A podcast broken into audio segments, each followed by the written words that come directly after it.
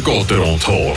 Mit eurem Opel-Partner AHG Cars und dem neuen Opel Astra Plug-in Hybrid. Eine ganz neue Welt von hybriden Fahrzeugen. Ja, aber trotzdem hat Fribourg Gotteron in dieser Saison gegen die SL Tigers noch nie können gewinnen Ivan Skrake. Ja, sinnbildlich dafür das letzte Aufeinandertreffen von diesen beiden Mannschaften Anfang Dezember. Da ist Gotteron schon nach 10 Minuten mit 0 zu 3 hinten drin gewesen.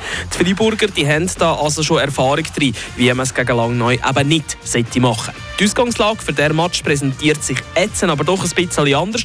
Die Langneuer die haben die letzten sieben Spiele allesamt verloren. Das Selbstvertrauen gegen Gotteron dürfte nicht allzu hoch sein im Metall.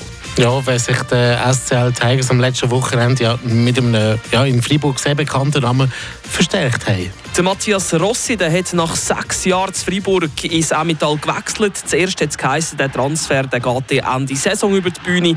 Dann ist es aber gemäss Matthias Rossi die Idee von der Langneuer gewesen, dass er schon früher könnte zu den SCL Tigers kommen. Gotteron seinerseits hat dem 32-Jährigen keinen Stein weggelegt und so trägt jetzt der Matthias Rossi. Das Emmentaler Liebli wird dort höchstwahrscheinlich aber schon heute Abend zum Einsatz kommen.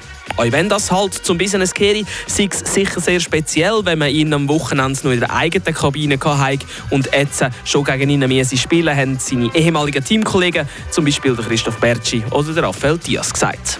Apropos Diaz, äh, auch wenn du gerade den Raphael Diaz erwähnst, er hat ja am Wochenende nicht gespielt.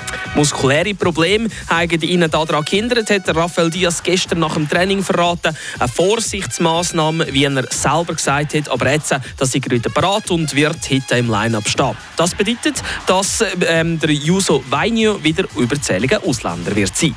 Ja, und wird dort die Chance aus deiner Sicht, dass Gotthard zum ersten Mal in dieser Saison gegen Tigers gewinnen kann?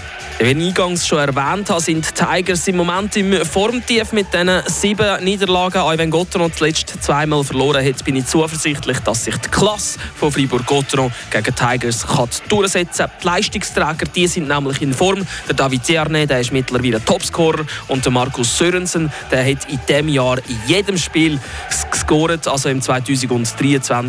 Wenn die Freiburger von Anfang an ihr Spiel kommen und nicht nach 10 Minuten schon wieder 0 zu 3 hin sind, dann dürften die Favoriten mit drei Punkten aus dem Emmental heimreisen.